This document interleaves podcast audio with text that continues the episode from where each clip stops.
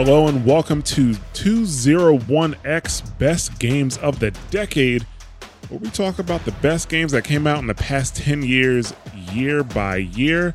I am Jared, also known as Ja, and I'm also here with Christina, also known as Pop Tart, What's up? and I'm here with Mikey, also known as Keylock. What's going on?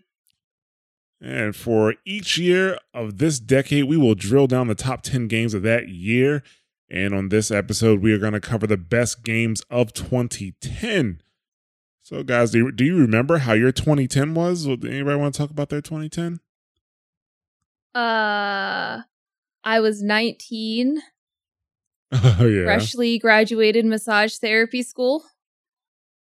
That did not go that far. Yeah, I can tell. I can tell. Uh-huh. Yeah. And uh yeah.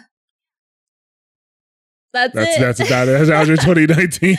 I was mainly talking about games, but okay. Mike, oh, you we're want to give it a Good. I a can shot? dodge all my emotional drama. Awesome. Um, All right, Mike, you want to give it a shot? Like, you know. uh, games were great. like I don't know. It was. It actually wasn't a bad year for gaming. It Man, was. you it guys was- are lame. You have no I good was in stories. college. Like, what did you want? I bought games and I was playing them. this was my like um I guess talking to more people kind of year. So like this is when I started kind of going out and like playing a little bit more than I did before, but I was still a little bit in my bubble, so I still kind of just stayed with my regular stuff. Mm, okay. I was just trying to like not. I was just trying to get out of college as fast as I could. That was that was what I was and just play video games and get drunk. So like all three of those things went pretty well. So Oh. Well, my 2010 was a special year for the for the site in general. 22 was the year that the site that we made the site. We that's the 20 uh, that's the year that we actually officially officially started mash those buttons. And I mean, I mean officially, I think the first review we ever put up was on May 17th, and I'm pretty sure that year, like in, like from May to December, we did like over 50 reviews. Like after you know that happened. But yeah, I've, I've told the story so much at this point. But here we go again. We went to PAX East that year. we went to Pa- it was the first PAX East. It was the very first PAX East in 2010.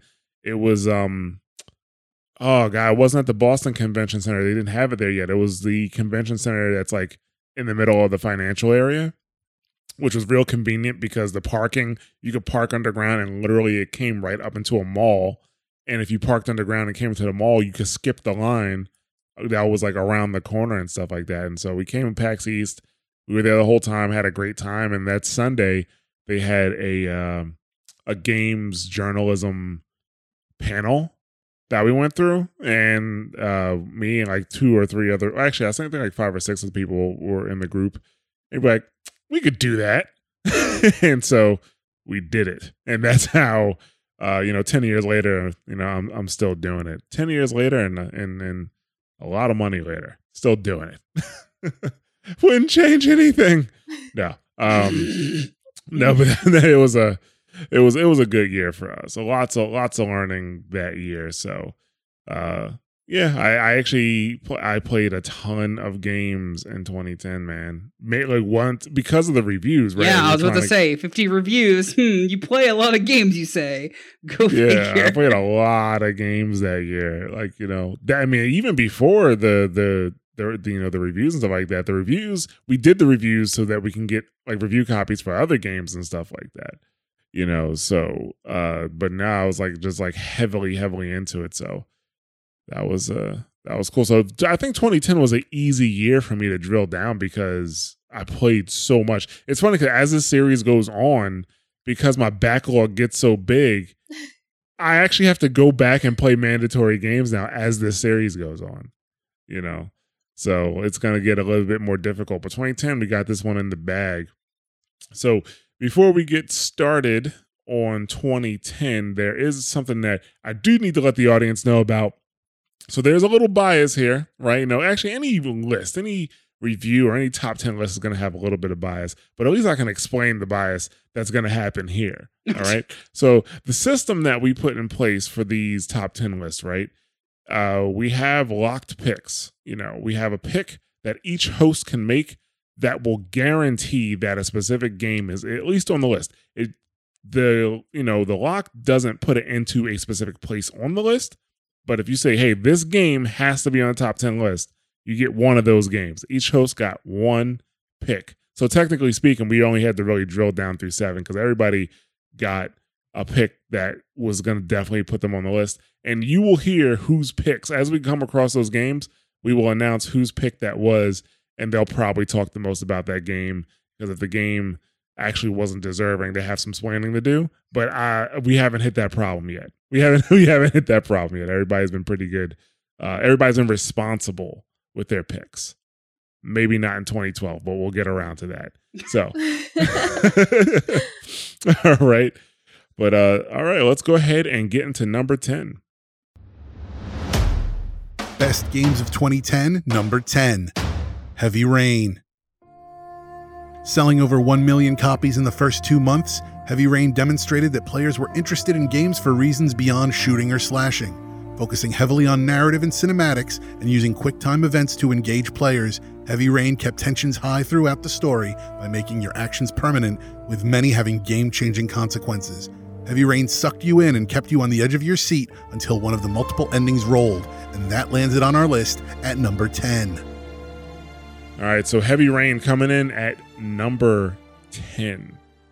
Which I mean, Heavy Rain, I you know, before Heavy Rain, I had seen the other games like Indigo Prophecy and stuff like that, but I never played it. Heavy I don't know what it was about Heavy Rain that made me get it in the first place. Maybe it was the hype. There was a lot of hype around Heavy Rain. Right? Yeah, there was totally hype. Uh, Sony was pushing this game real hard. And I think that's why a lot of people played it because if like because Indigo Prophecy and the, the games before it were just kind of like they were probably they're PC games, right? You know, and if they just kind of Mm, was Indigo Prophecy on console? Indigo Prophecy was on Xbox. really? I didn't. I'm pretty sure about that. Uh, it didn't get a lot of burn though. It didn't get a lot of push, and I think Sony pushing this game because you know, when Sony pushes a game like that because it's a PS4, ex- well, PS4, a PlayStation exclusive, it's usually because they help fund it to a degree, you know. So yeah, they they definitely helped with that, but. Heavy Rain definitely deserved a place on this list, you know, especially for a game that I mean, at the time, think about the games that were burning up the charts Call of Duty, Call of Duty, and more Call of Duty, and games like a Call of Duty, Gears of War, action games, Dude Bro games. And now you have this narrative game where that's it's a narrative game full of QTEs, things, two things that gamers typically hate, right? Yeah, and especially back in you get- 2010. especially back in 2010 and this game comes out and it's it's excellent. I loved every bit of heavy rain. I actually regretted drinking one night while playing heavy rain. Oh, like no. I, that, like, that was that Oh, was no. I, I learned I learned a lesson that you never drink during quantum quantic dream games. Never. So like i mean i'm so it was the part for those who played it. It was the part where you have to make it through like that abandoned power plant and you have to hit yeah. oh, the QTEs. Oh, The- God. it is a QTEs like and so one of the QTEs like you have to you know hit and hold multiple buttons at the same time which sounds easy but the way they put it in the game it was not easy. Sober. It was not easy sober to to do these QTEs and I failed it. I ended up getting knocked out. I'm like oh god. Oh god. I'm gonna I'm gonna, this guy's gonna die. He's gonna die. Because the thing about this game uh the permadeath you know had permadeath so any of your characters die the story keeps going but you're gonna miss clues. You're not gonna get the real. Well, I shouldn't say the real ending, but the best ending you can get and stuff like that. So now that I failed this, I'm like, okay, I gotta go hard now. Like I, I, I gotta go hard now. And the next option I had with that guy was like he needed information on his son, and the videotape said, "Cut your finger off." I was like, fuck I don't have time to fuck around with this guy anymore, and I just cut his finger off. I, just, I just did it. I was like, I don't have time. If you say cut the finger off, this guy's gonna have Assassin's Creed right now you know so yeah definitely um I, I had some good times with that game. It was entertaining enough that like one of my friends he came over and he was like just watching me play it. He's the reason I got drunk in the first place playing that game. you know, so like yeah, like it, it was it was a it was a great game, but uh story and narrative took center stage. Uh, the story was excellent. The dialogue was good. It had great delivery. Uh, all of your choices had consequences, and on top of that, you couldn't just like you had to pay attention because at any given time a QTE can happen. Like I remember the the part where uh, I forget the detective's name, but he somebody's trying to rob a store and he's in it, and you're trying to get behind the guy, and as you're walking through the aisle, like he hits something. And in that moment, there's a QTE to grab it before it hits the ground. But if it hits the ground, then the guy turns around and bam, you have a whole different, uh, not story arc, but a whole different chain of events that can actually happen because you failed that QTE. So I thought that was uh that was pretty awesome. What do you guys think? I mean, I I like the game. I was definitely in the I guess multiplayer aspect of the game where I played with somebody else, but like it's it's the kind of game that you can do that with because you are kind of watching just watching the story. And it it was a lot of fun. Um the memes now are really funny too, where like they just speed up the video of the characters just running around the rooms and their mouths like are all big and watch those videos if you haven't. Um but it's still something I talk about to this day too. And it's just like the memories of like cutting your finger off or like crawling through glass or one of the characters dying and you realize they're dying and you're like, oh no, I'm going to turn off the PlayStation and hope that it didn't autosave, uh, which I totally did and it worked. It didn't autosave. Congratulations, because not everybody was able to do that. I just I saw blood coming out of his nose and I was like, turn it off now. oh no. so yeah, it, Yeah. it was a really one of the only games I played that year. Yikes. Yeah, to me this was like this was like quantum quantic dreams like proving ground of like yeah, this can work, it can sell and it will take off. And I think this was what laid the groundwork for a lot of other people to make games like this that we see now today even. So it's kind of hard not to give it its kudos for Well, absolutely. I think um I don't think tell, Telltale games would have taken off as well as if this didn't do that good.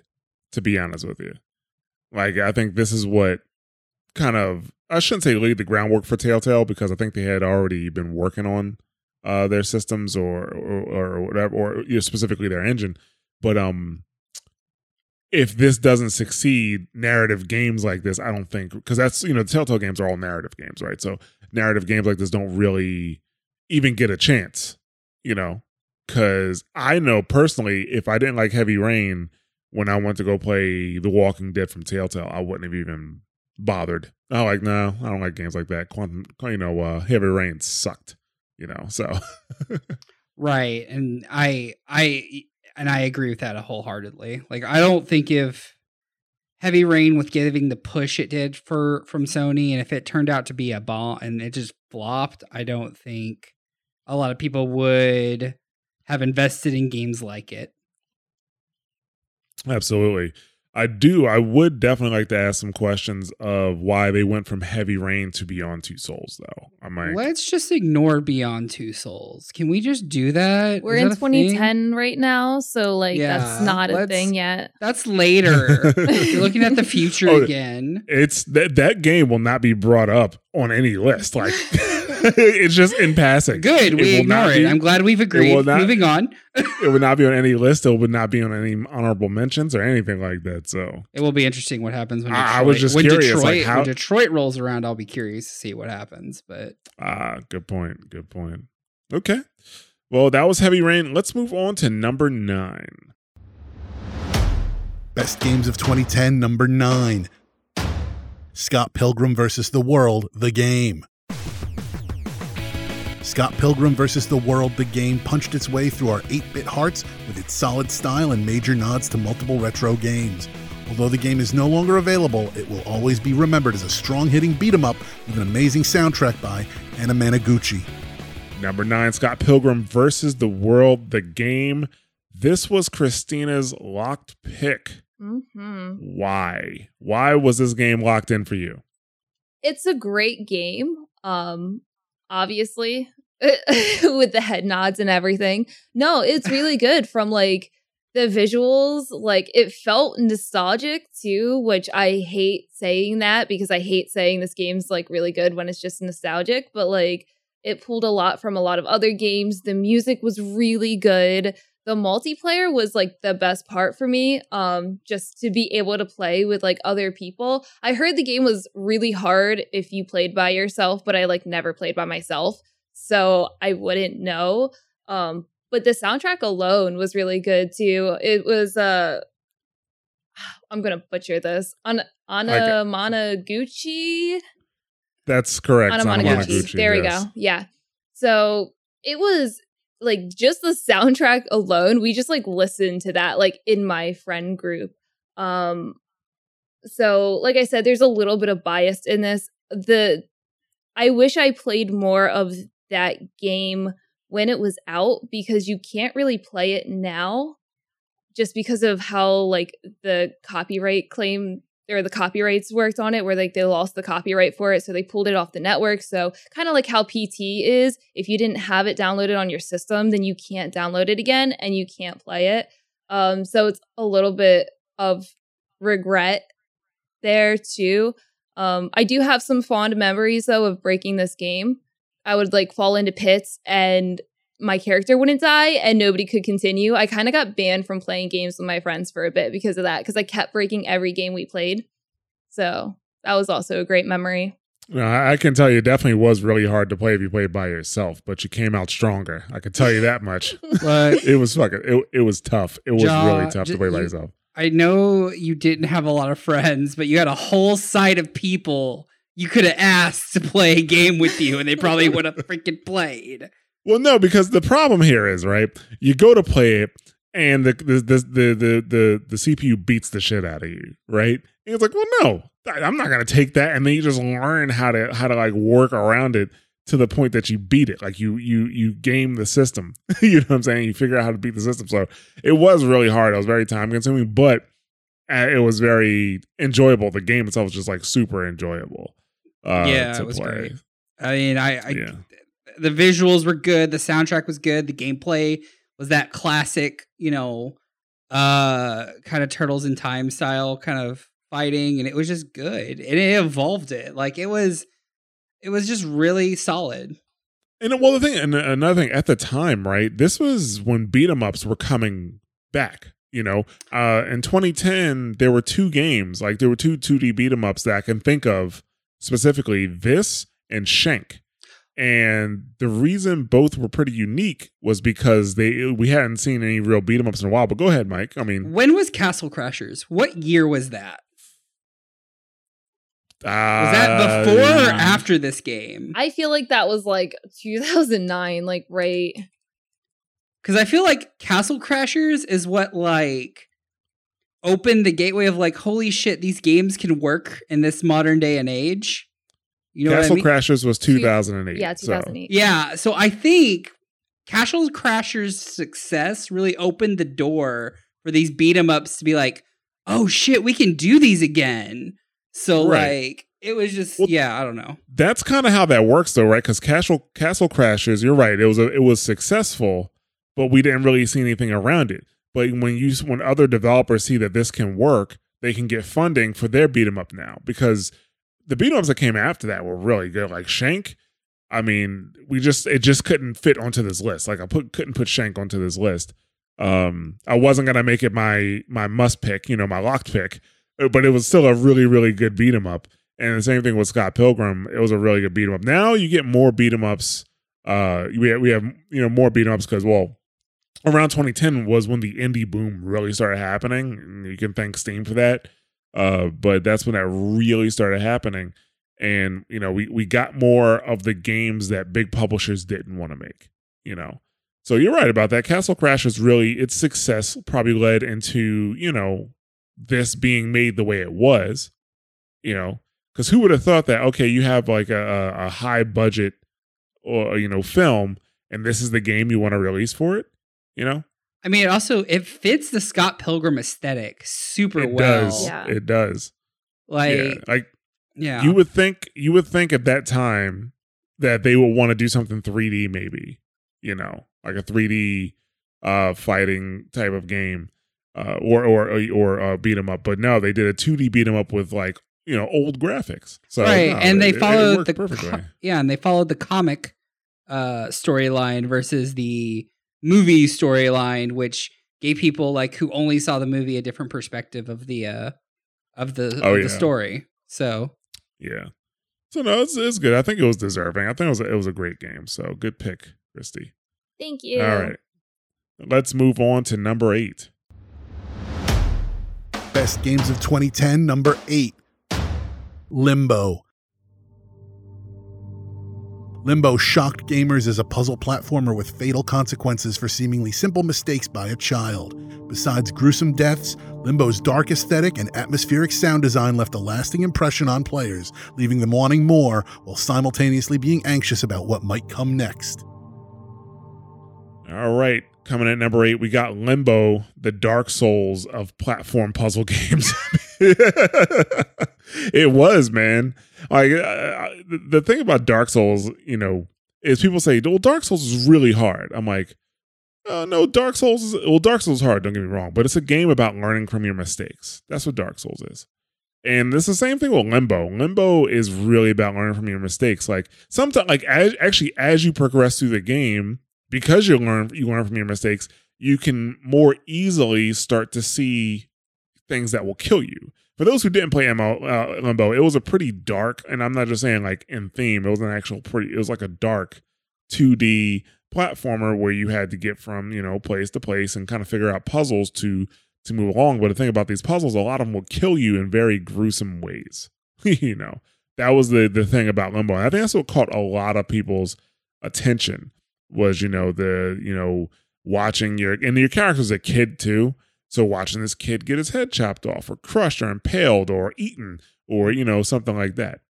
Yeah, so- right, and the artist that it kind of helped them get around the ESRB rating system because it, like while it was graphic that it's happening to a child because it's just like this shadow kid looking thing. You can d- you can you understand what's happening to this kid, but it doesn't. It kind of tones it down a bit. Yeah, exactly. So I mean, Limbo was a great game. Now both these games, actually, I think the, the funny thing about both nine and ten, I'm pretty sure they were Summer of Arcade games. They were Summer of Arcade games uh, on the Xbox, um, which it, that's another thing that kind of put them into the spotlight as well. Like they were fe- highly, you know, like heavily featured on the Xbox storefront. So, but Limbo, I I I enjoyed. It. it was a short game. It was a short game, but for like what 10, 15 bucks, that's how much these games cost. Like nine and ten. Like they're both like they weren't AAA titles. They're 10 dollars. Small, either small or independent studios. Limbo was definitely an independent game, but you got a lot out of it. It felt like you know when I got done with that game, I was I was satisfied. I wasn't like just looking for more. You know, I was like, nah, it was a good game. And the puzzles were good. The uh, the aesthetic was good. It told a story without saying a word. You know, it did leave you hanging a little bit because I mean, it's called limbo because you're dead. You know, the kid is dead, and he's essentially looking for his sister. That's what what he is. And you know, they confirm that both the the girl and the boy are dead at the end of the game. But no, it was good. It was good. I mean, it's not a lot you can say about limbo. You kind of have to experience limbo. you know, you know, it's not a technical feat. It's just a very well put together game. All right. So, with that being the case, we can actually move on to number seven. Best games of 2010, number seven. StarCraft 2 Wings of Liberty.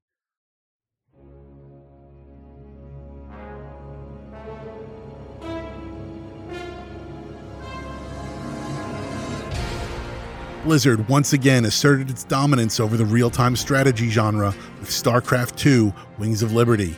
While initially concerns were that splitting the campaign between three games would ruin StarCraft, Wings of Liberty's Terran focused campaign delivered a great story, fun levels, and even some light RPG mechanics. StarCraft multiplayer was back and better than ever, with a new ranked and matchmaking system that allowed players at all levels to enjoy themselves. Long live the king! All right, coming in at StarCraft 2 at number seven. This was actually, no, this wasn't my pick. Sorry. this is what we actually just decided. But this is a game that I liked a lot.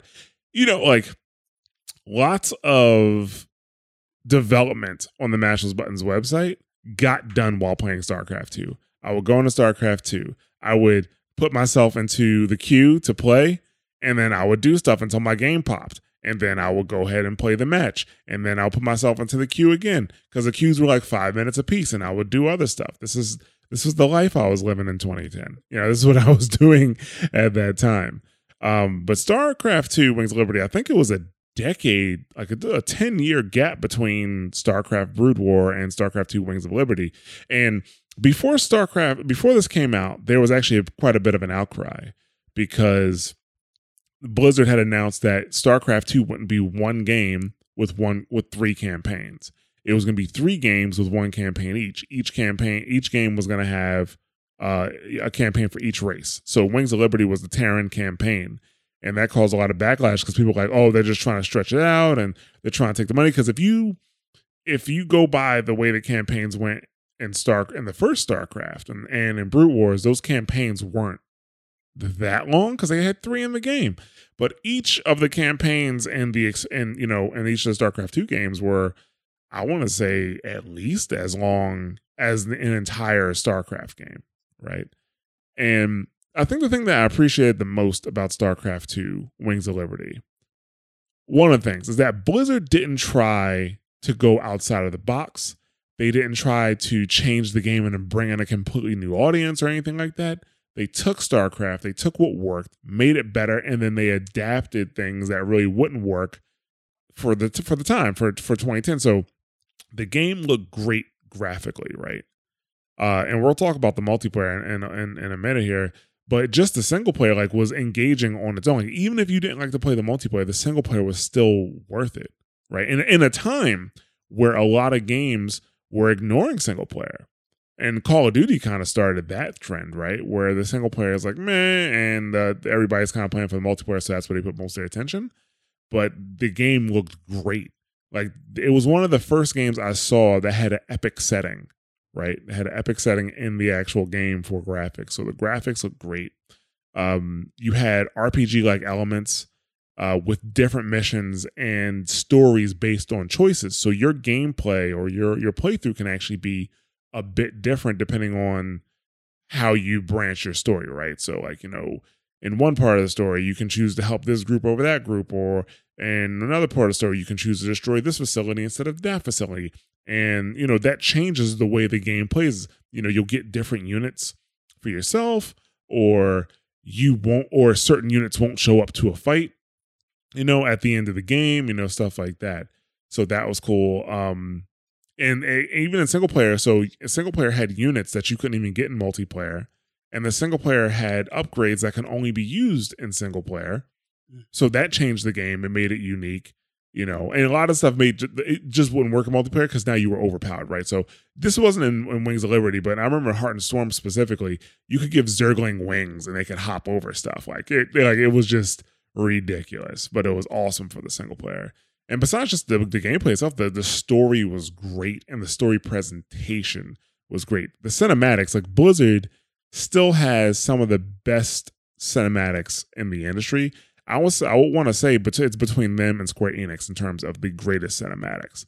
I would say the pro I, I, the reason I would still go with Blizzard over Square Enix is because I feel that the Square Enix cinematics can get a bit too busy. I think they can get a bit too busy versus the cinematics from Blizzard, which are very like American cinema. you know, so at least we uh, actually got a movie. Yeah.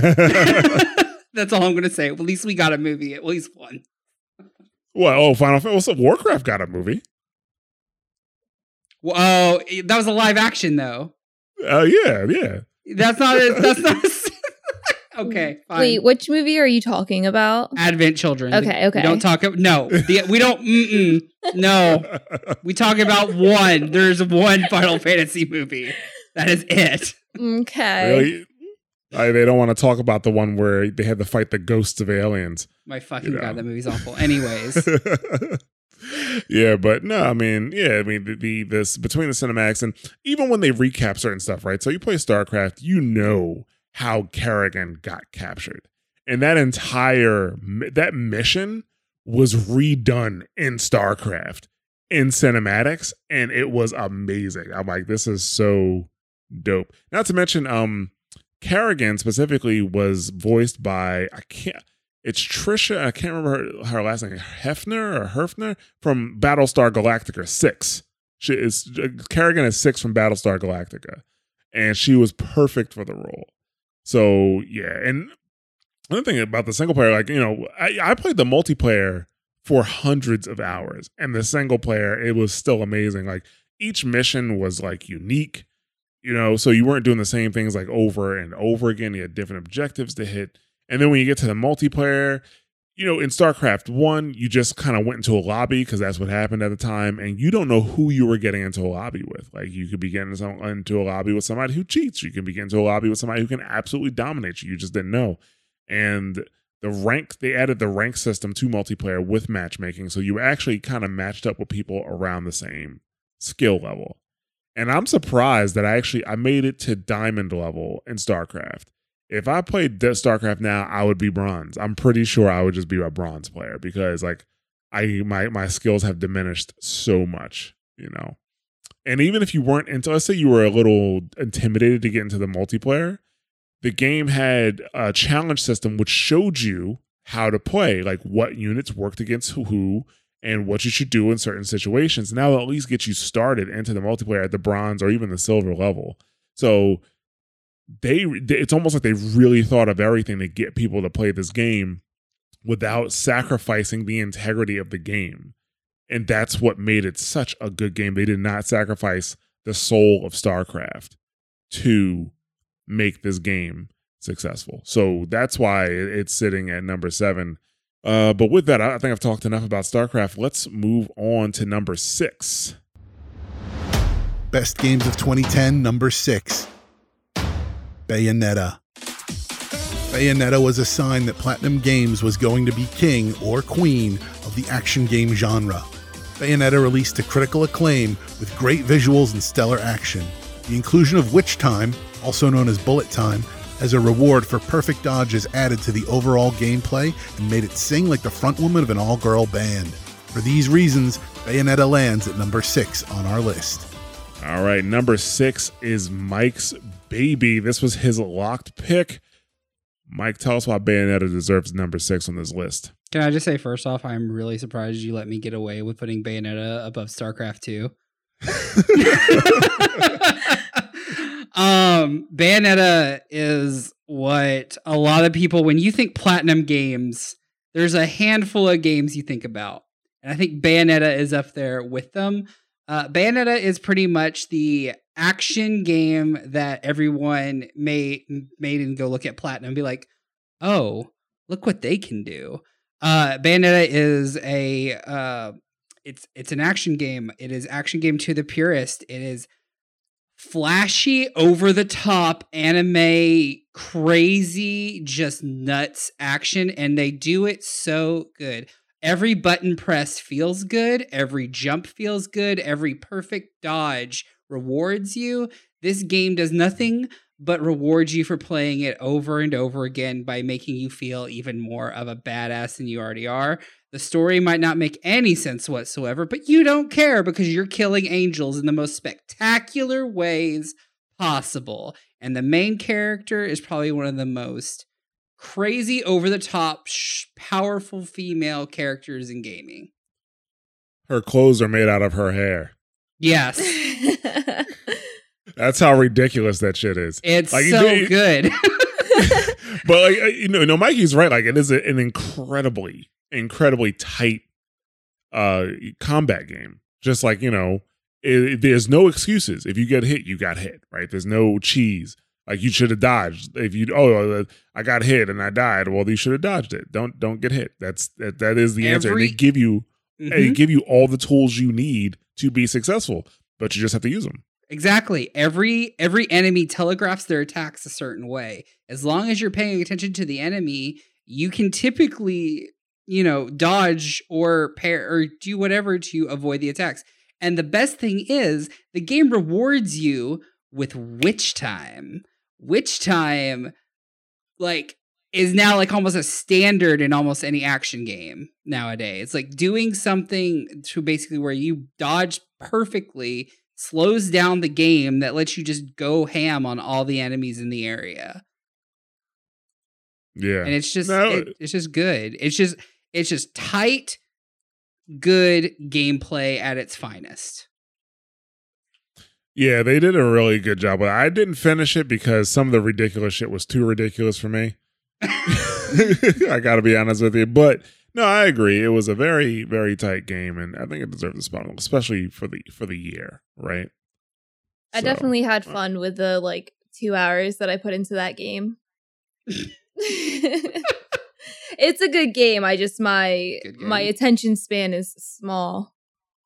That's fair. I get it, but like this game really rewards people who want that stylish Devil May Cry Ninja Gaiden style of gameplay.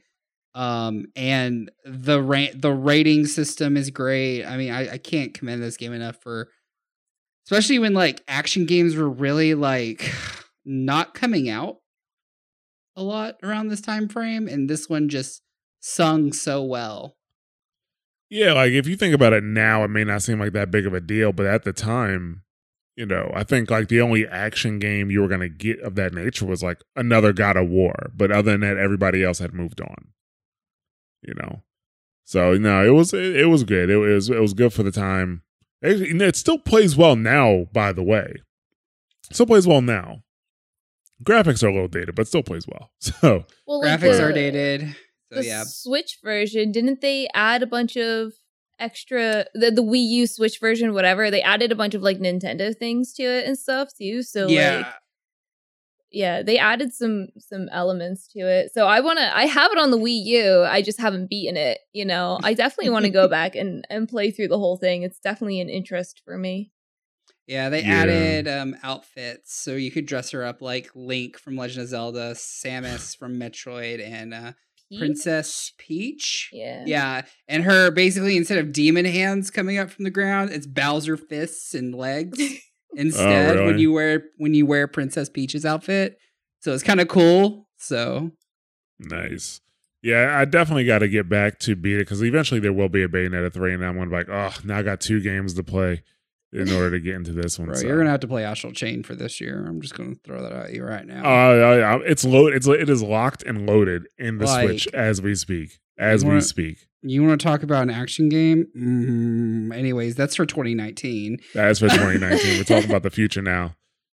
If you're an athlete, you know the greatest motivator of all is the fear of letting your teammates down. After all, a team is only as good as its weakest link. So you owe it to those wearing the same jersey as you to be your best every time you step on the field. That's why there's no vape in team. When you vape, you can expose your lungs to toxic chemicals that can damage your lungs. If you're a step behind, the team's a step behind. Brought to you by The Real Cost and the FDA. Hey, it's Kaley Cuoco for Priceline. Ready to go to your happy place for a happy price? Well, why didn't you say so? Just download the Priceline app right now and save up to 60% on hotels. So, whether it's Cousin Kevin's Kazoo concert in Kansas City, go Kevin, or Becky's Bachelorette Bash in Bermuda, you never have to miss a trip ever again. So, download the Priceline app today. Your savings are waiting. Go to your happy place for a happy price. Go to your happy price, Priceline. Let's go ahead and move on to number five.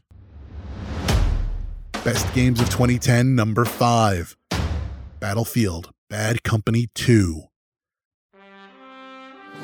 Bad Company 2 ushered in a new age of Battlefield, touting fully destructible environments that could change or even completely flatten a battlefield as the game progressed. Combining that with fun game modes, great level design, and weapon balance made its multiplayer one of the most memorable in the Battlefield series. Bad Company 2 also had what is arguably the best campaign in the Battlefield series, with fun levels and comedic dialogue. In 2019, fans are still begging for a Bad Company 3.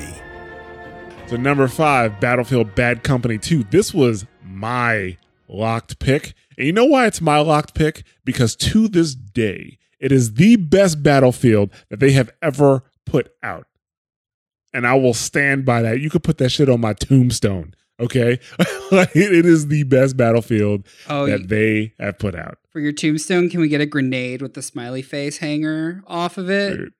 Oh, like you man. know, like because wasn't that their logo? The Battlefield Bad. it was. It, Yeah. was. It was. Yeah. So Bad Company 2, like it the fact that they took a a, a, a, bat, a Battlefield game that was designed for console, right? Because Bad Company was specifically designed for console to the point that you could not strafe in Bad Company, the original Bad Company. You could not strafe in the original Bad Company. And then took it and now and they turned this game into the game that bridged the gap between PC and console for Battlefield. Like that was the the thought of that in 2010 was unheard of. Now it's no big deal. Like, you know, you get battlefields on console all the time and it's whatever. But at the time, no, that was not a, a thing. So, uh, besides that feat, you know, that social feat, this game also introduced destructive environments into Battlefield. You want to know why you can pull apart buildings now in Battlefield? It's because of Bad Company 2. I mean, it completely changes the game, right? You know, you have a sniper that's up on a perch and they're not going anywhere. Okay, no problem. I'll be right back with my tank and we're gonna knock that sucker down. You know, like you will literally like you would start the map and they'd have a overhead view of the map, and then when the map is done, especially if you were playing, I think like it was Rush, if you would see the map and all the buildings would just be completely knocked down as the uh as the map continued. You know, um, so yeah, like that was that was really good. I mean, and the map changed as you were playing it because holes were being blown into buildings and you know uh, things of that nature. So that was really cool. It was the first. I'm I'm pretty sure it was the first version of the Frostbite engine, and that was one of the reasons why the, the game looked phenomenal for 2010. It looked great. And then other games started using it. So, like, you know, Mirror's Edge, um, Catalyst looked amazing because of the Frostbite engine. Obviously, an updated version of the Frostbite engine. But still, like, you know, other games started using it because the engine was very streamlined. It looked great. It played at 60 FPS. You know, it was a it was a, a great engine. And then, you know, besides the the multiplayer aspect of the game, which is Battlefield is mostly known for, Bad Company is unique because it actually has a really good single player, right? The Bad Company single player is actually for a military shooter, it doesn't take itself too seriously. So there's a lot of funny dialogue, there's memorable characters, funny characters, but at the same time, the game plays really well. So instead of having like a goofy kind of game, because the, the, the marketing for it kind of makes it seem a little like goofy, like they're jokers, right? But the thing about Bad Company that you realize as you're playing is that they are so good at their job that they can fuck around, do it, and and you know still come out on top. Like it makes you feel more of a badass. So like yeah, they did a they did an excellent job with the single player. A lot I, I know a lot of people who don't like even bother with single player games. Oh, single player shooters, right? They only play the multiplayer aspect. They they also played through the Bad Company 2 single player, which again, and we got to think about the time. At the time, so you know, military shooters were almost at their peak. Not even at their peak yet. Almost at their peak. Everybody was looking for their own Call of Duty, right? They were looking for that cash cow that could put out yearly. Kind of, well, I don't, I don't want to say Call of Duty was put out on the cheap, but can, you know, basically they had a formula down for Call of Duty: three-year production cycles, reusing assets, focus mostly mostly on the multiplayer, you know, stuff like that. And you know, when this came out, this kind of broke that mold. Even though EA did eventually fall back into that mold, which which ends up ruining Medal of Honor. But we'll get into that at some point. Um, but for now, like they kind of broke that mold where they had a great single player, great multiplayer. All of the content for Battlefield, except the Vietnam DLC, was free. All the additional content was free. You know, so uh, I'm trying to think what else. The, oh, the game had oh dedicated servers. You could still you had this. You know, dedicated servers are starting to go away mainly because of Call of Duty. Like Call of Duty was one of the first uh, games to say, you know, you can't have dedicated servers anymore, which is a huge blow to the PC communities. But what Battlefield Bad Company 2 can still use dedicated servers. And guess what? Because Battlefield Bad Company 2 can still use dedicated servers in 2019, you can still play Bad Company 2. You can still play Bad, Bad Company 2 in 2019. I just actually I watched a video of somebody talking about Bad Company 2 in 2019, and their footage was recent, and the servers were busy because it's the best battlefield that they have made. And actually, um, one of the I can't remember. I, this is years ago, and I can't remember the name of the uh of the director. but they he said that they were a bit worried or they're a bit, a bit afraid to try to do another bad company.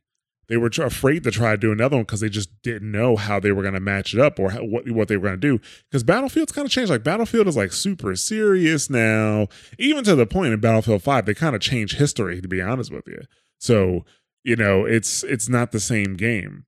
And on top of that, Battlefield is more accessible. So the thing about Bad Company is that you know, it wasn't inaccessible, but there were a lot of different options to change your play style. That can be a little intimidating. Somebody who was definitely better than you was going to get the best of you. That was it.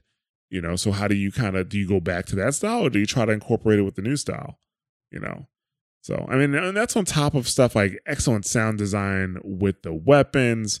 Uh, you had ballistic drop for the guns, and it wasn't too difficult to get a sniper shot, but you can clearly see your bullet dropping off if if if if, it went out too far, you know. And then one of my favorite things was the fact that it didn't really have any lock on weapons.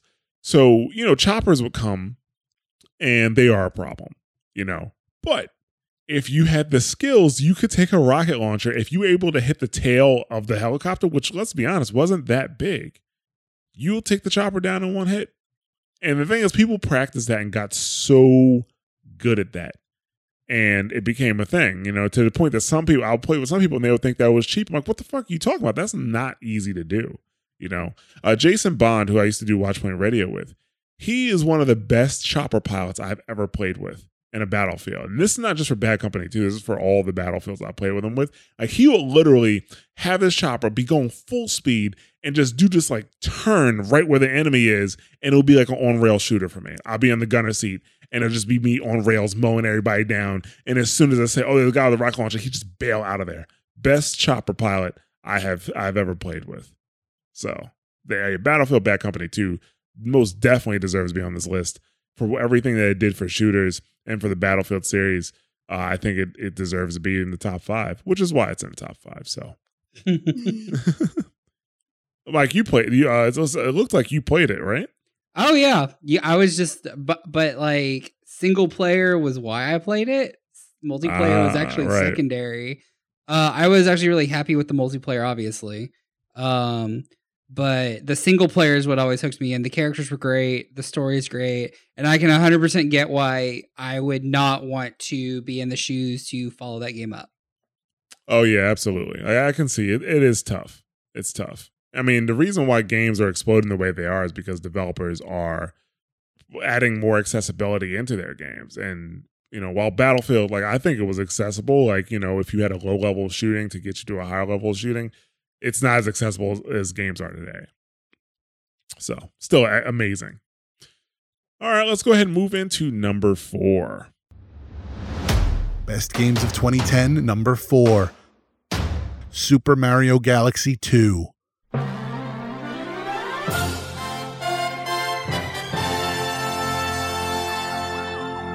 What more is there to say about this game? It is a sequel to the near perfect Mario game Super Mario Galaxy. Super Mario Galaxy 2 does everything Super Mario Galaxy does, but improves upon it. Every edition, like Yoshi, adds even more depth to already stellar platforming levels. Super Mario Galaxy 2 deserves its slot on this list, and its slot is one of the best Mario games ever to be released. Okay, number four, Super Mario Galaxy 2. I mean, you want to hold on? Can I just say Oh, this? just- Let's just say this one thing, and we just go to three. All right, ready? It's Mario Galaxy better. Okay, number three. No, Yeah, it's kidding. you make Mario Galaxy. I mean, Mario Galaxy was damn near a perfect game. I want to say damn near a perfect game because there's no such thing as a perfect game. you know what I'm saying? But it was essentially a perfect game.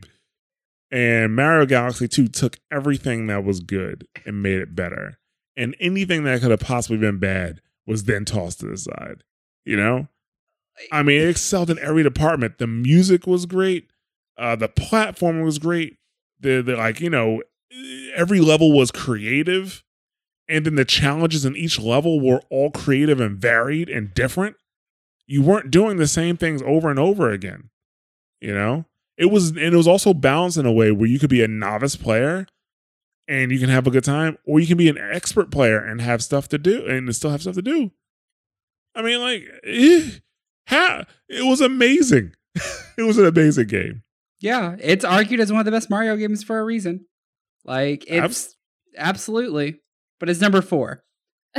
It is. It is not. It is number four. It is. It's. It, you're right. No, you're right. It is number four. But it was just enough a phenomenal Oh, hands down. game. It was a phenomenal game. Like I mean, I really. It's one of those games that I you just play and consume, enjoy, and that's it. you know what I'm saying? That that's the whole thing about it. But it was amazing, and that's why that game was. It is number four. We can actually move on from that. Like enough said. You know. Best games of 2010, number three Assassin's Creed Brotherhood. While Assassin's Creed 2 solidified Assassin's Creed as a great series, Brotherhood sharpened its mechanics and activities like Ezio sharpened his hidden blades. New RPG elements like training assassins and world building elements like restoring Rome put players in a world with a lot to do while not making it feel overwhelming. Combining that with the traditional Assassin's Creed formula made it one of the best games of the year. Okay, Assassin's Creed Brotherhood coming in at number three. And in my opinion, this is the best Assassin's Creed that's come out. Now, I have not played Odyssey or Origins yet. However, it's going to be a really tough sell to tell me that they're going to be that they're better than this game. Now, obviously, let's be realistic, right? The games have changed. If I went back and played it now, I could probably pull out all of the various things that aren't suited for 2019 play, right? But in 2010, and one of the I think one of the reasons why this was the best one was because technically speaking, well, this game was supposed to be a part of Assassin's Creed 2 originally. And this this area was like just big enough, or the stuff they want to do is big enough. They're like, well, fuck it, we'll just extend it out and make it its own game. This is actually what started Assassin's Creed going yearly, and it was by accident because there were conflicting statements from the creative director Patrice Desilets and uh, Yves Guillemot, who is the um, CEO of Ubisoft. Patrice Desilets says, "Don't get used to a yearly Assassin's Creed because you know we're not going to be doing Assassin's Creed yearly." As soon as this game came out and did you know went like, gangbusters, Patrice like two like a month later was like, "Yeah, we're doing them yearly now," because everybody was looking for their Call of Duty, and this is how Assassin's Creed got ruined. This is how Assassin's Creed got ruined. Mm, Even though Yeah.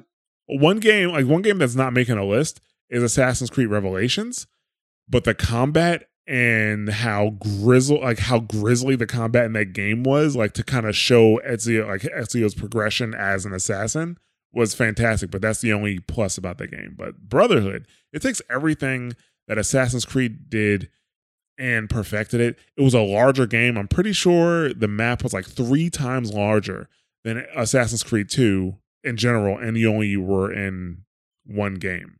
Uh, Sorry, in one city, right?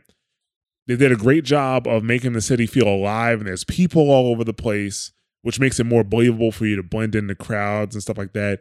You had city building. Uh, everybody, of course, it's called Brotherhood because you got to build up a Brotherhood, which two things came out of that. One, you could use them live, like, you know, if you had guards in your way, you could like snap your fingers and they would either pounce on the guards or shoot arrows down or something like that. And that made you feel amazing. But there was also like an RPG like mini game where you could send them to do assassinations. So you had a game inside of a game, you know? And some people will say, well, it's not that different from Assassin's Creed 2. That's fine. The thing about games, right? You don't, you're like, and I think Borderlands 3 is kind of going through this right now. Your game does not have to completely change every time you have a new version of it, right? You can just take what works and tweak it and make it really and make it even better. And that's exactly what they did. You know, combat was improved. Like the combat in Assassin's Creed 2 improved from Assassin's Creed 1. But it was still kind of like slow in some cases. Uh, you know, and it just it, it wasn't that smooth. You could still counter your way through the game. Like you could. Yeah. Like that was the main criticism I always saw for the early Assassin's Creed games is you could just it was counter the game. So Right. Well, that was the most effective way to play it, I think. With this one, like you know, the the when you killed somebody, it was just way faster than two, right? It was faster, it was smoother, and because the combat was faster and smoother, they could actually introduce more enemies at a time for you to fight because you can react to different things better. Like you could kill one guy and then kind of counter a different one, and then come directly off of that counter into killing somebody else. So uh, that was really nice. Um, what else? Oh, the horse.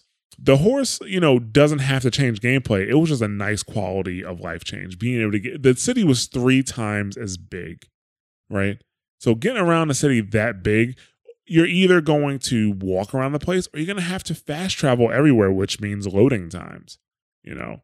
So just taking the horse was nice. It was an it was a nice uh, quality of life change, and you know, and it was just a better Assassin's Creed, and that's all I really asked for. And like I said, in my opinion, it is the best Assassin's Creed that they have put out. Um, you know, it, it was it was just the best one. I I enjoyed it. The thing, the problem with Assassin's Creed Brotherhood is that I think you can tell when Desilets knew he was going to leave the studio, or either he left the studio and the game wasn't done, because the whole last I don't know hour, maybe two hours that game after you find the apple is all phoned in. Like you literally don't even have to fight. You just hold the apple up and it charges and you use it.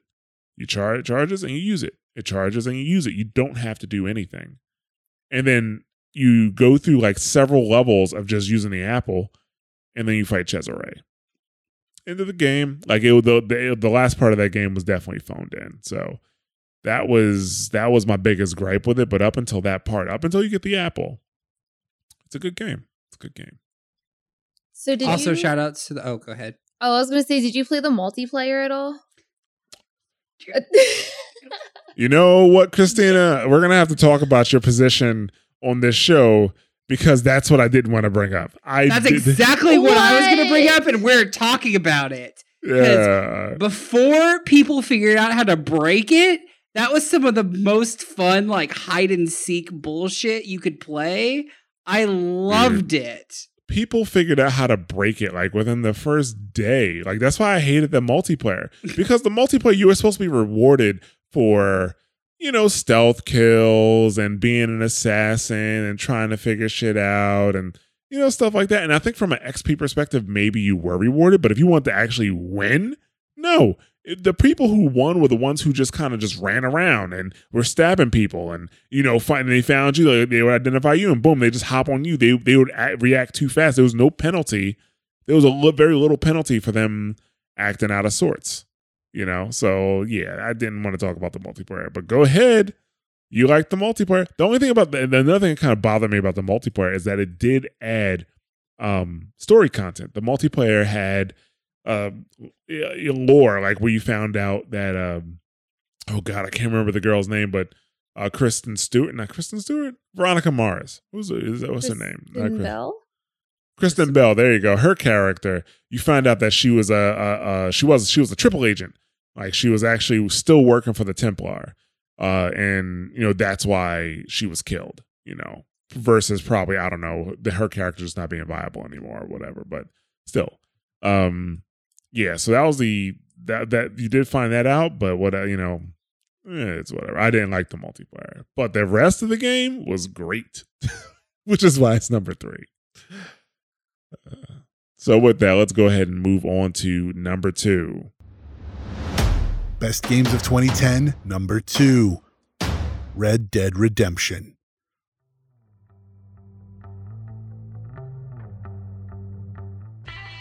Red Dead Redemption is the Western game that no one knew they wanted. Even 10 years later, there are few open world games that can match the atmosphere and adventure of Red Dead Redemption. Combining entertaining gameplay, exceptional audio, unique characters, excellent dialogue, and a compelling story made for a memorable experience. Number two, Red Dead Redemption. Some people are like, fuck this. This game should be number one, but it's not on this list. But it's a great game. Red Dead Redemption is a great game, especially for the time. Now, I will say I did play it again recently to kind of get a refresher of it, and it was a bit dated, but we're all talking about, you know, you know, we are talking about Can I get that again? Bit, I'm gonna I'm gonna download this. I'm gonna clip that. And I'm just gonna hold on to that audio file. it is a little bit dated. Actually, you know the funny thing about this game is that based off of some of the dialogue in the game, it will be considered political now.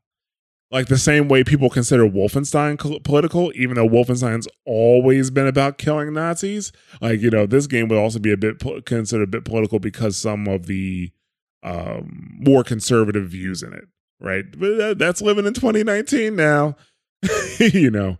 Uh, but no, this game was great, man. Like the first of all, like the f- simple fact that you could take a, a Western game and make it as popular as this is a feat. That's how that, that is a testimony to how good this game was.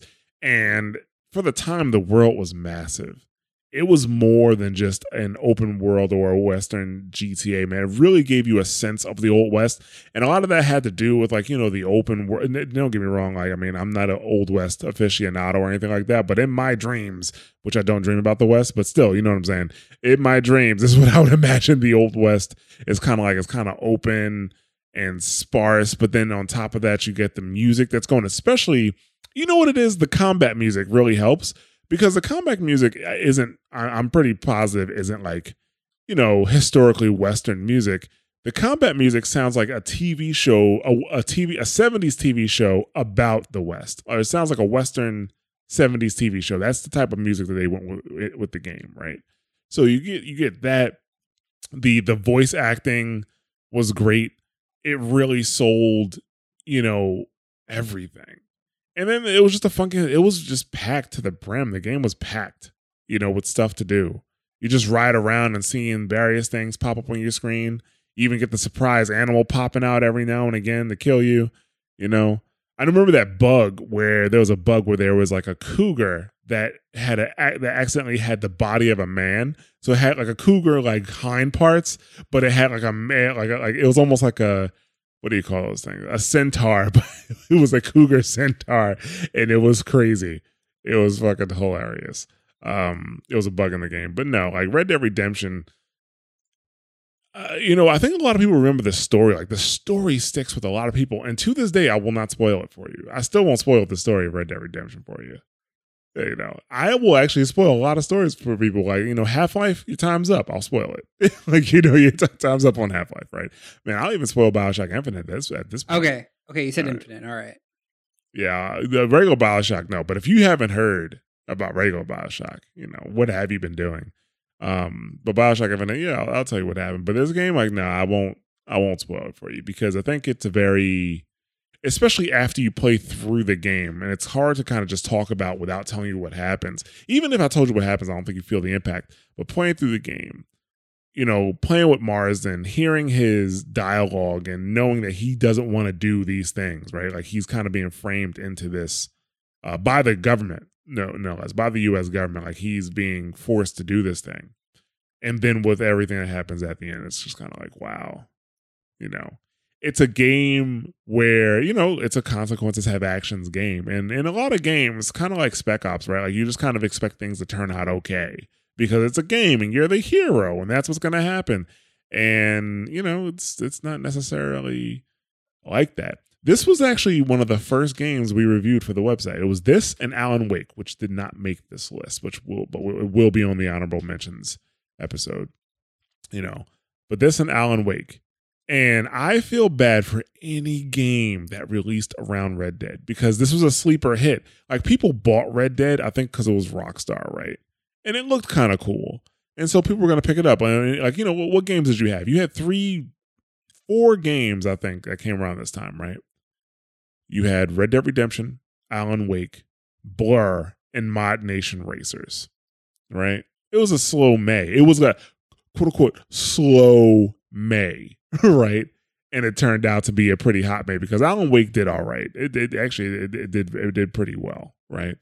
Um, but yeah, like if, you were in that zone, and these games kind of came out either in the same week or within the same, or within two weeks of each other, you just got cannibalized. Like I think this is this is one of the things that kind of broke, um, bizarre creations, the creative Blur, creators of Blur. If they would have released Blur at a different time, I think Blur would have got more shine and would have been a bit better. I yeah, but it goes back to like who really thought like a cowboy western game based off like a game they did on the PlayStation 2 was going to be this good, you know? Exactly, especially because like not a ton of people that I know played Red Dead Revolver. Like, I don't think a single person that I actually converse with on a regular basis now has played Red Dead Revolver. You know, Nor should you. I'm not saying because like uh, you go back to Revolver and you're just like, okay, Oh no, I you see- can't go back. You can't go back. No, no, no, Right. no, no, no, no, no, no, no, no. No, I mean you're not. That's what I'm saying. Like you can you can if you want to, but you're just gonna hate yourself. Oh yeah, you will Uh, definitely. You, I, I, I gotta be honest with you. You, it's hard to go back to this to to to Red Dead uh, Redemption period because, like I said, it is pretty dated at this point. I'm not talking about the dialogue or anything like that. I'm just talking about how the game plays. So, okay, the time has come. Let's talk about the number one game of 2010. Best games of 2010, number one Mass Effect 2. Mass Effect 2 is the best game of 2010 and arguably the best game in the Mass Effect series. BioWare skillfully removed what didn't work with Mass Effect and improved combat, weapons, and dialogue and made side missions more engaging and meaningful. Players got to experience their own legacy as decisions they made in Mass Effect came back around in the sequel and further build their reputation as they assembled a team of the baddest of the bad to be found across the galaxy.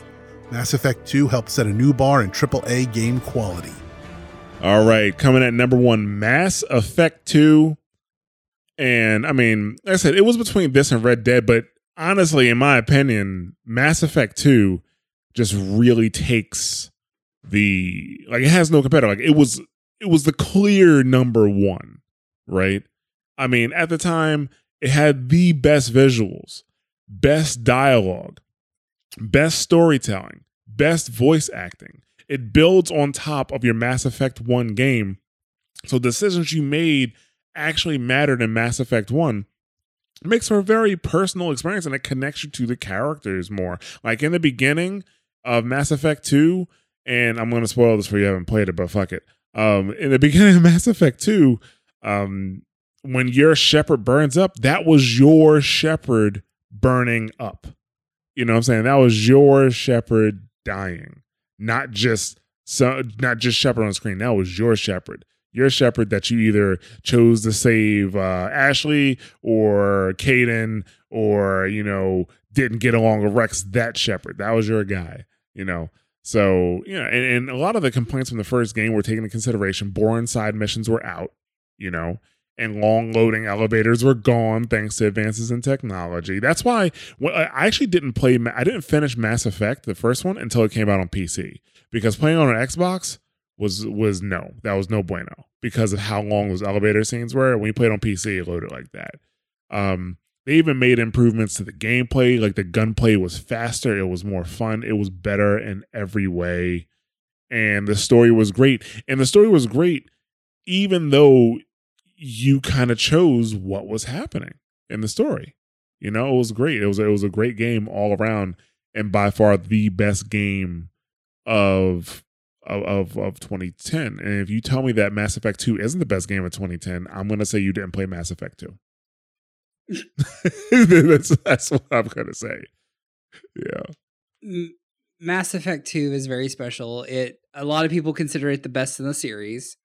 Um the powers were better, your character your co- your uh, the character development was better, I would say.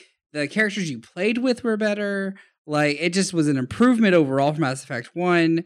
Uh the I mean, people even like the stupid planet Jack mini game thing where you scan the planet. Be, because it broke up the game a bit. You know, like when you need to like kind of just like take a break and see what the next thing you want to do. Like you didn't feel like making any decisions. You didn't feel like going and shooting anybody.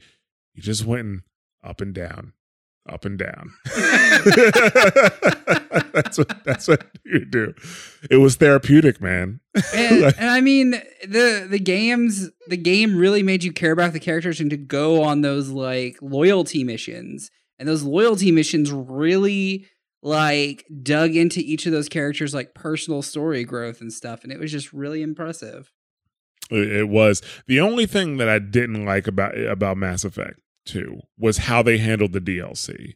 That kind of bothered me. Um, BioWare and Uh, DLC problems, go figure.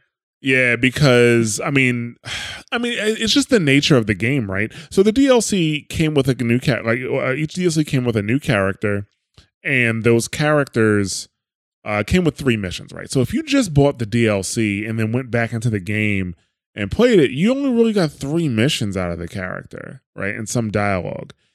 The best way to play that game was to wait for all of the DLC to come out and then buy it and then play through it because you got those characters, you know, at very specific intervals in the game, right? And you had way more dialogue with those characters throughout the game because they were part of your playthrough, which in Mass Effect 3 makes a much bigger difference in one of the DLCs, in my opinion. Uh, but we'll get around to that probably.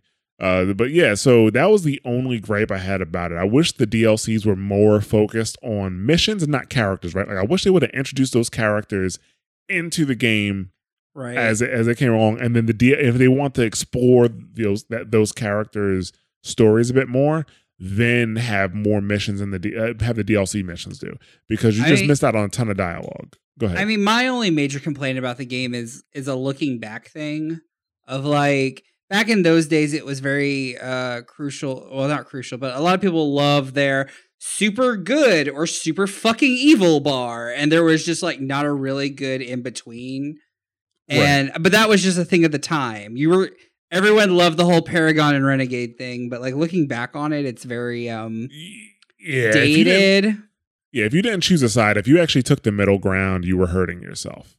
You were hurting Yeah. yourself. Like you were making the game harder than it needed to be.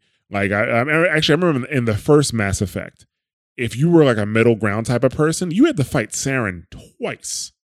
You had to fight him twice versus telling you know convincing him to kill himself the first time and then the second time fighting him. You know, so yeah, no, you're right. It is kind of it is kind of dated, but uh, I really don't see it going uh, anyway. I don't really think they've really still found a fix to it. Like if you if you're a middle ground type of person, because even that's like the same thing in Infamous, right? Like if you go if you're just like a gray, if you're still in the gray, that means you're just missing powers. You know, Yeah, it's just a it's just a very it's a problem that's still yet to be dealt with, really. You either have to be like God's best child or you're like the spawn of Satan. So I uh, they need to start delivering power options or you know different options for people who kind of stay in the middle, right? They, they deliver those, and- but how do you do that? But that with that this is not the podcast about this. This, this is a podcast about the best games. no, and and that's just decade. right, and it's still an, I'm, I I you you probably think, well, who the fuck this guy? But I'm like, no, this is still the best fucking game. But like, that's Oh, like my one tick against it, and that's it. Oh yeah. So yeah, this is the Mass Effect 2 is the best game of 2010. And I think that part of the problem Mass Effect 3 was how great this game was. You know, so but you know, it, it is what it is. But yeah, like this game, without a doubt, best game of 2010. And I think we all agree on that. But the question is, do you agree? So if I mean if you if you have any thoughts on our list here, we're gonna get into our contact info a little bit in a, in a minute here. Uh, but feel free to reach out to us. This episode is brought to you by Reese's Peanut Butter Cups. In breaking news, leading scientists worldwide are conducting experiments to determine if Reese's Peanut Butter Cups are the perfect combination of peanut butter and chocolate. However, it appears the study was inconclusive, as the scientists couldn't help but eat all the Reese's. Because when you want something sweet, you can't do better than Reese's. Find Reese's now at a store near you. Uh, but before we get to that, do you guys have any closing thoughts on 2010? I just think this is the year of the sequels, to be honest. I mean, like the This year? twos, yeah. Well, because they took every, like the good year of the sequels, because they took everything from like the first games and refined it and made a better game. And a lot of those games made our list. So, Well- to be f- to be fair, brother, all the, our top fives are all sequels. yes. Okay. Well, let me just read you off a couple names from 2011 that were in the running Portal 2, Witcher 2, Saints Row the Third, Arkham City, that's a 2, Infamous 2, Little Big Planet 2, Dead Space 2, Crysis 2, Marvel vs. Capcom 3. You're There could gonna- be a you're gonna multiple see- sequels, okay? Like, look, this is you're gonna see this a lot actually, because you're gonna start seeing the renaissance of new ideas be done in gaming, and we get to the industrial age where we just shovel out fucking sequels of everything. yeah. So I mean, you are right. There are there are quite a few. Se- actually, our, our top five are all um sequels. So no, you got you got a good point. So, um, Yeah, I, I, still though year of the sequel. I think that's next year, but we'll get we'll get around we'll get around to that. So, uh, no, I think 2010 was a good year. It was a adventurous year for me personally. Obviously, like I played a bunch of obviously mainstream titles, but then I think was this is probably the really the first year where I st- really started diving into indie titles, and I'm really glad I started doing that. But my backlog is not happy about that to this day. So, and I've tried so many methods to bring the backlog down, but as you get older, time becomes your most important resource because you're running out of it. So that's Oh, a no. grim joke. That's a grim joke, but uh no, I, I I think 2010 was good. You know, I was I think I was man. I know I sounded like a huge loser because uh, I probably was a huge loser, but still, uh, I was like 24. No, no, no. I'm sorry. I was 26, I think, at the time. So I, I regret nothing. so I was, uh, I was playing. I, I remember what I was doing in gaming in 2010. I was playing Kinect games in my room by myself. So oh, so you were the huge loser. yeah. Ah, I'm fucking with you. I'm messing with you. All right. So thank you guys for listening. We're going to start wrapping up here. Like I said, we, we want to hear your feedback. So if you agree with our list, disagree with our list, you know, whatever, you can reach out to us. Uh, you can find us in our Discord, which is discord.me slash mash those buttons. You know, just uh, give us a shout once you're in there.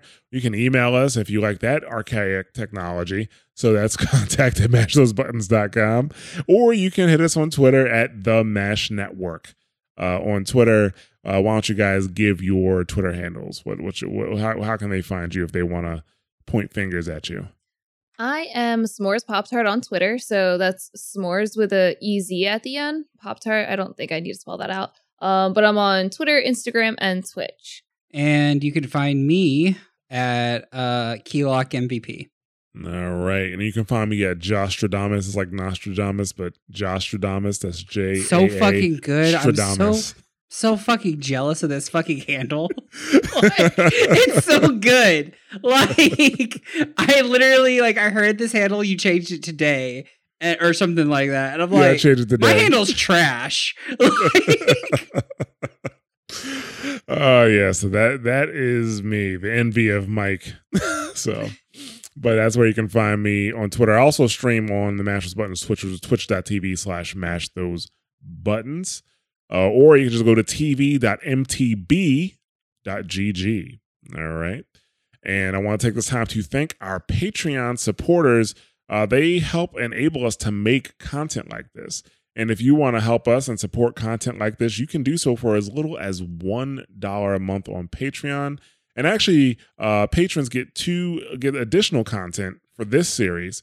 Uh, so if you're on a fan tier Patreon, you will get a bonus honorable mentions episode. I think we we kind of mentioned it as we were going through, but we'll have honorable mention episodes where we'll talk about a few games that we really liked but didn't necessarily make the list, like Alan Wake and Shank. So you know we'll we'll talk about those and and that episode. And then if you are a supporter tier patron, you will receive honorable mentions plus the draft episode. So if you're curious how we drilled down to this list and what games were knocked out of this list, because I'm pretty sure in 2010 where it was close to like 600 games were released in 2010, I think, uh, that we found. So, you know, we had to drill down from there to about, you know, 10. So if you're interested in that, though, uh, those episodes are, should actually already be out by the time this episode is out. All right. So if you want to support us, uh, you can you can access that there, and that's patreon.com slash mash those buttons. And uh, once again, guys, thank you very much for listening, and we'll catch you next time.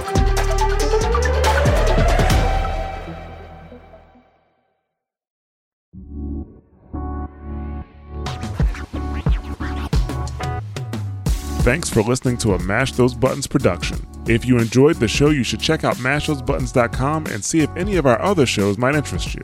All of our shows are available on your podcast platform of choice like Apple Podcasts, Google Podcasts, Spotify, and more. If you enjoy our content, you can help support Mash Those Buttons by becoming a patron at patreon.com slash mash those buttons, where you can receive Patreon bonuses for as little as $1 a month. You can connect with Mash Those Buttons at twitter.com slash the Mash Network, facebook.com slash mash those buttons, or join our Discord at mash.gg slash discord.